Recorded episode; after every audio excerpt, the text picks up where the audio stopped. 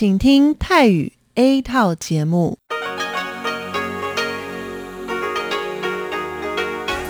ที่นี่สถานีวิทยุเรดิโอไต้หวันอินเตอร์เนชันแนล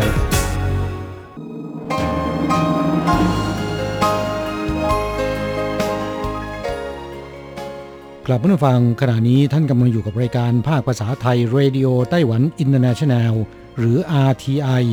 ออกกระจายเสียงจากกรุงไทเป ไต้หวันสาธารณรัฐจีน เป็นประจำทุกวันนะครับ นอกจากรับฟังทางเครื่องรับวิทยุได้แล้ว ยังสามารถรับฟังรายการผ่านระบบออนไลน์ได้ที่ thai.rti.org.tw หรือที่ RTI Fanpage นะครับ ขอเชิญติดตามรับฟังรายการของเราได้ ตั้งแต่บัดนี้เป็นต้นไป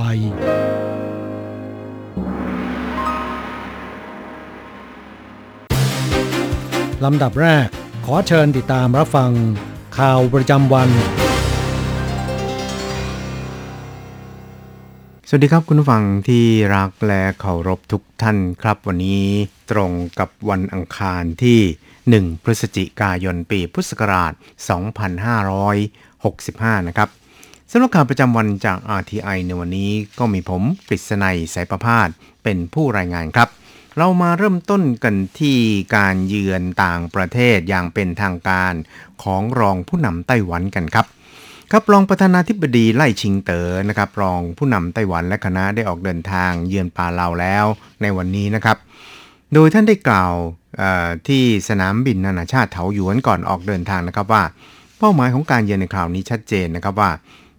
ต้องบรรลุถึงเป้าหมาย 3 ประการ ที่ท่านประธานาธิบดีชาอิงหวนได้มอบหมายให้แก่ท่านนะครับ ได้แก่การเชื่อมต่อการท่องเที่ยวและความร่วมมือนะครับโดยในส่วนของการเชื่อมต่อนะครับนับตั้งแต่ที่ทั้งสองประเทศ ได้สถาปนาความสัมพันธ์การทูตต่อกันเป็นต้นมานั้น ความสัมพันธ์ระหว่างกันแน่นแฟนยิ่งครับ มีการเยือนซึ่งกันและกันบ่อยครั้ง การเยือนในคราวนี้ก็ถือเป็นการเยือนตอบรับคำเชิญ ซึ่งยืนยันได้ว่าไต้หวันนั้นเตรียมพร้อมแล้วครับ ครับคุณผู้ชมครับรองประธานาธิบดีไล่ชิงเตอ๋อนั้นก็บอกครับบอกว่า สิ่งนี้นั้นเป็นเครื่องยืนยันได้ว่าไต้หวันนั้นเตรียมพร้อมแล้ว ซึ่งไม่เพียงแต่เป็นการเชื่อมต่อนะครับโดยตรงระหว่างไต้หวันกับปาเลาซึ่งเป็นประเทศพันธมิตรของไต้หวันในแปซิฟิกนะครับเราก็จะเชื่อมต่อสู่ประชาคมโลกด้วย ครับรองผู้นำไต้หวันนั้นก็ได้กล่าวผ่านเครื่องขยายเสียง บนเครื่องบินเที่ยวพิเศษ ต่อผู้ร่วมคณะนะครับว่า การเดินทางเยือนปาเลาในคราวนี้นั้นเป็นครั้งแรกของการเยือนต่างประเทศอย่างเป็นทางการ หลังจากที่ไต้หวันนั้นเปิดพรมแดน เมื่อวันที่ 13 ตุลาคมที่ผ่านมาครับ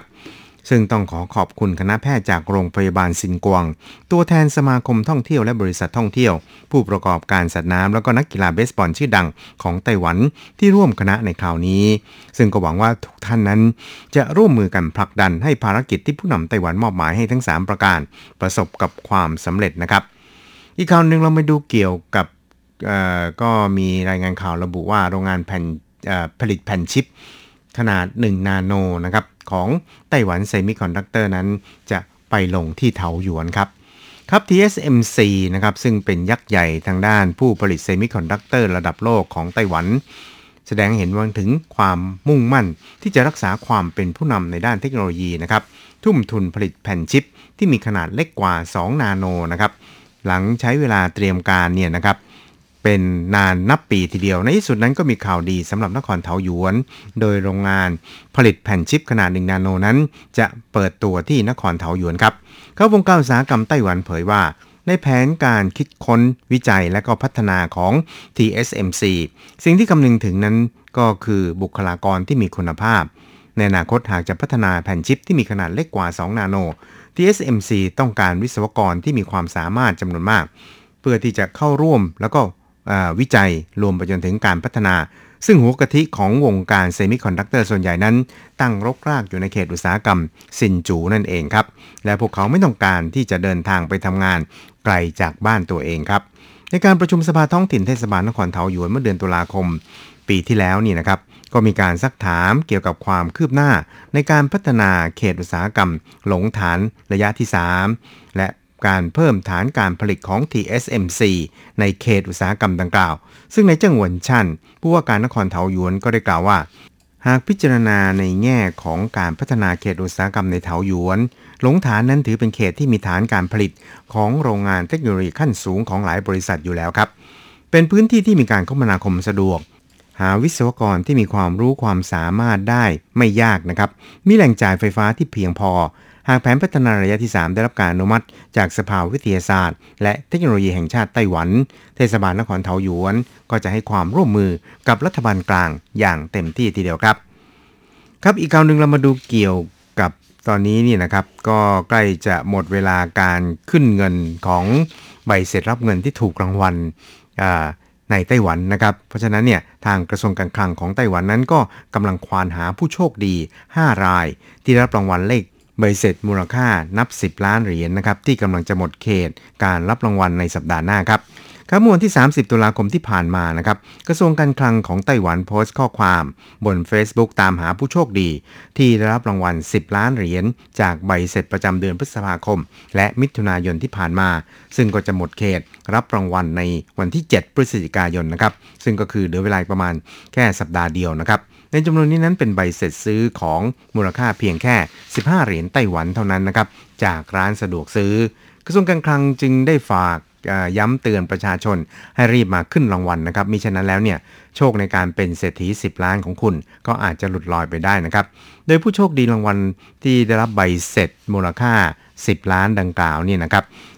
มีทั้งหมด 5 รายที่ยังไม่ได้มาขึ้นเงินนะครับ ก็เป็น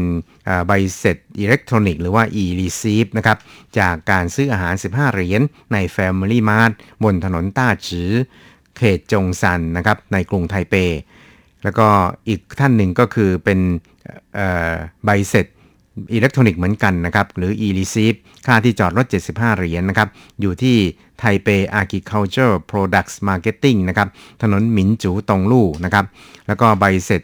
690 เหรียญ จากลานโบลิ่งตรงๆ ในเถาหยวนครับ แล้วก็มี Cloud Invoice 94 เหรียญนะครับ จาก7 e เ e ่ e บนถนนไทหยวนเซกจิน 3 ในเขตเป่ยถุนนครไถจงครับ แล้วก็ท่านสุดท้ายก็คือเป็นใบเสร็จอิเล็กทรอนิกส์เหมือนกันนะครับ e-receipt จำนวน 30 เหรียญไต้หวันครับ จาก7 e เ e ่ e บนถนนเซ่อซือตำบลซงจูนะครับ เขตเซ่อเถาในเมืองจางฮวาครับ ครับกระทรวงการคลังไต้หวันนั้นก็บอกว่า หากคุณเคยไปใช้บริการหรือว่าเคยแวบผ่านไปร้านค้าใกล้บ้านเหล่านี้นะครับอย่าปล่อยให้โอกาสที่จะเป็นของคุณหลุดลอยไปครับ แล้วก็อาจจะเป็นไปได้ว่าผู้โชคดีเหล่านี้นั้น อาจจะเป็นเพื่อนร่วมงาน หรือเพื่อนบ้านของคุณ ก็รีบไปเตือนพวกเขานะครับ ไม่แน่นักว่า คุณอาจจะได้รับค่าตอบแทน เป็นอั่งเป่าใบใหญ่ทีเดียวครับ ครับอีกข่าวหนึ่งเรามาดูเกี่ยวกับปีนี้เสือดุนะครับ ก็ มีเหตุการณ์ระทึกใจแล้วก็โศกนาฏกรรมเนี่ยนะครับหลายครั้งทีเดียวครับ ซึ่งล่าสุดนั้นปรากฏว่าเรือบรรทุกปูนซีเมนต์สัญชาติปานามาอับปางนอกชายฝั่งไต้หวันนะครับ ตอนนี้ลูกเรือ 16เอ่อ12 คนนะครับ ก็ยังไม่พบร่องรอยครับครับในช่วงที่ผ่านมานะครับเกิดเหตุโศกนาฏกรรมหลายประเทศนะครับ ก็เริ่มมาตั้งแต่ย่านอิแทวอนเกาหลีใต้นะครับ อินเดียแล้วก็ car bomb ในโซมาเลีย มีผู้เสียชีวิตแต่ละครั้งเนี่ย เป็นร้อยทีเดียวนะครับ และเมื่อค่ำวานนี้ ได้เกิดเหตุเรือบรรทุกปูนซีเมนต์สัญชาติปานามา บริเวณเขตปลอดกังหันลม ผลิตกระแสไฟฟ้าจังหวัดจางฮว่าภาคกลางของไต้หวันนะครับเครื่องยนต์ขัดข้องทำให้ลูกเรือทั้งหมดเนี่ยนะครับ 17 คนต้องลงเรือชูชีพเอาอันนี้เอาตัวรอด เรือขนส่งสินค้า Evergreen ที่อยู่ในบริเวณเดียวกันนั้น เห็นเหตุการณ์จึงโยนห่วงชูชีพช่วยเหลือลูกเรือขึ้นมาได้ 5 คน ส่วนอีก 12 คนนะครับยังติดอยู่บนเรือชูชีพลอยเคว้งคว้างอยู่ในทะเล ซึ่งในเวลาต่อมาก็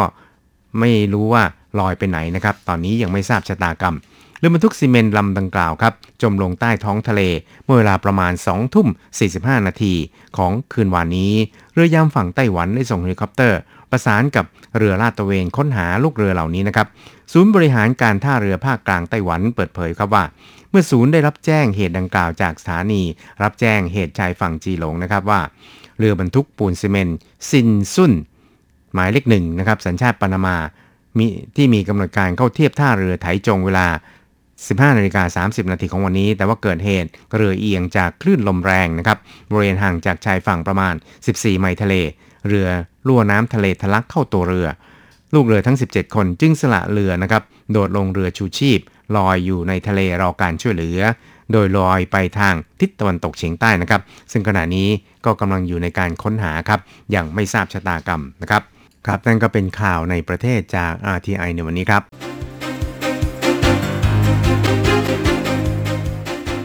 ต่อไปขอเชิญฟังข่าวต่างประเทศและข่าวจากเมืองไทยค่ะ สวัสดีครับ ขอต้อนรับเข้าสู่ช่วงของข่าวต่างประเทศและข่าวประเทศไทยกับผมธีรวัจจาง มีรายละเอียดของข่าวที่น่าสนใจดังนี้ ลูลาดาซิลวาคว้าชัยนั่งเก้าอี้ประธานาธิบดีบราซิล สมัยที่ 3 นายลูลาดาซิลวาอดีตประธานาธิบดีบราซิล จะกลายเป็นประธานาธิบดีบราซิล สมัยที่ 3 หลังสามารถเอาชนะการเลือกตั้งรอบ 2 ซึ่งจัดขึ้นเมื่อวันอาทิตย์ที่ 30 ตุลาคมที่ผ่านมา ได้รับชัยชนะเหนือนายชาอีโบโซนารู ประธานาธิบดีบราซิลคนปัจจุบัน และมีกำหนดเข้าสาบานตนรับตำแหน่งในวันที่ 1 มกราคมนี้ หลังการนับคะแนนไปได้ราว 99%นายลูอิส อินาซิโอ ลูล่า ดาซิลวา อดีตประธานาธิบดีวัย 77 ปี ลงสมัครในนามตัวแทนพรรคคนงาน ซึ่งเป็นพรรคฝ่ายซ้าย ได้รับคะแนนสนับสนุน 50.89%คิดเป็น 60 218,484 คะแนน ขณะที่ประธานาธิบดีชาอีโบโซนารู ผู้นำคนปัจจุบันวัย 67 ปี จากพรรคอนุรักษ์นิยม ได้รับคะแนนเสียงสนับสนุน 49.11%คิดเป็น 58 ล้าน 111,752 คะแนน ซึ่งถือเป็นการแข่งขันที่ค่อนข้างสูสี หลังจากที่การเลือกตั้งรอบแรกเมื่อวันที่ 2 ตุลาคม ไม่มีใครในผู้สมัครทั้งสองรายนี้ที่ได้รับเสียงสนับสนุนเกินครึ่งหนึ่งทำให้ต้องมีการจัดการเลือกตั้งรอบ2ตามมา ขณะที่ผู้สมัครทั้งสองได้ทำการลงคะแนนไปตั้งแต่ในช่วงเช้าวันอาทิตย์ และยังไม่มีรายงานความรุนแรงที่เกี่ยวเนื่องกับการเมืองใด ๆ เกิดขึ้นในวันเลือกตั้ง การเลือกตั้งครั้งนี้ถูกวิพากษ์วิจารณ์อย่างเผ็ดร้อน จากนายโบโซนารู ซึ่งมีมุมมองทางการเมืองฝ่ายขวาจัด และประชานิยม แต่อดีตประธานาธิบดีรายนี้ก็สูญเสียแรงสนับสนุนไปเช่นกันจากวิกฤตการแพร่ระบาดของโควิด -19 ซึ่งบราซิลกลายเป็นชาติที่มีตัวเลขผู้เสียชีวิต จากโรคระบาดใหญ่เลวร้ายที่สุดแห่งหนึ่งของโลก ดาซิลวาดำรงตำแหน่งประธานาธิบดีบราซิลมาแล้ว 2 สมัย ในระหว่างปี 2003 ถึงปี 2006 และปี 2007 ถึงปี 2011 ภายใต้การเป็นผู้นำของเขาเศรษฐกิจของบราซิลเจริญเติบโตขึ้น เนื่องจากผลพลอยได้ที่ราคาสินค้าโภคภัณฑ์ปรับตัวสูงขึ้น ซึ่งช่วยสนับสนุนโครงการสวัสดิการสังคมขนาดใหญ่ และขจัดความยากจนให้กับคนหลายล้านคนฝูงชนเบียดเสียดยื้อแย่งเข้าสนามกีฬาเพื่อดูคอนเสิร์ตศิลปินดังในคองโกจนขาดอากาศหายใจเสียชีวิตสลด 11 ศพ มื่อวันที่ 31 ตุลาคมที่ผ่านมา สำนักข่าวต่างประเทศรายงานว่า เกิดโศกนาฏกรรมผู้คนในสาธารณรัฐประชาธิปไตยคองโก เบียดเสียดจนขาดอากาศหายใจซ้ำรอยโศกนาฏกรรมอีเทวอนในเกาหลีใต้ เมื่อมีฝูงชนจำนวนมากยื้อแย่งเบียดเสียดเพื่อพยายามเข้าไปในสนามกีฬามาติส ในกรุงกินชาซาเมืองหลวงของคองโก เมื่อวันที่ 29 ตุลาคมที่ผ่านมาตามเวลาท้องถิ่นเพื่อหวังจะได้ชมคอนเสิร์ตของศิลปินดังฟอลลีอีปูปา จนเป็นเหตุให้มีผู้เสียชีวิตสลด 11 ศพ และได้รับบาดเจ็บ 7 คน ตามรายงานระบุว่ามีผู้คนจำนวนมาก ยื้อแย่งเบียดเสียดเพื่อพยายามเข้าไปในสนามกีฬามาติส ซึ่งมีขนาดความจุรองรับจำนวนคนได้ 80,000 คน โดยมีบางคนเมื่อเข้ามาแล้วไม่มีทางไปจนต้องขึ้นไปทางที่นั่งของ VIP และที่นั่งสำรอง ก่อนจะเกิดโศกนาฏกรรมมีคนถูกเบียดเสียดจนขาดอากาศหายใจ ต่อไปเป็นข่าวในประเทศไทยครับ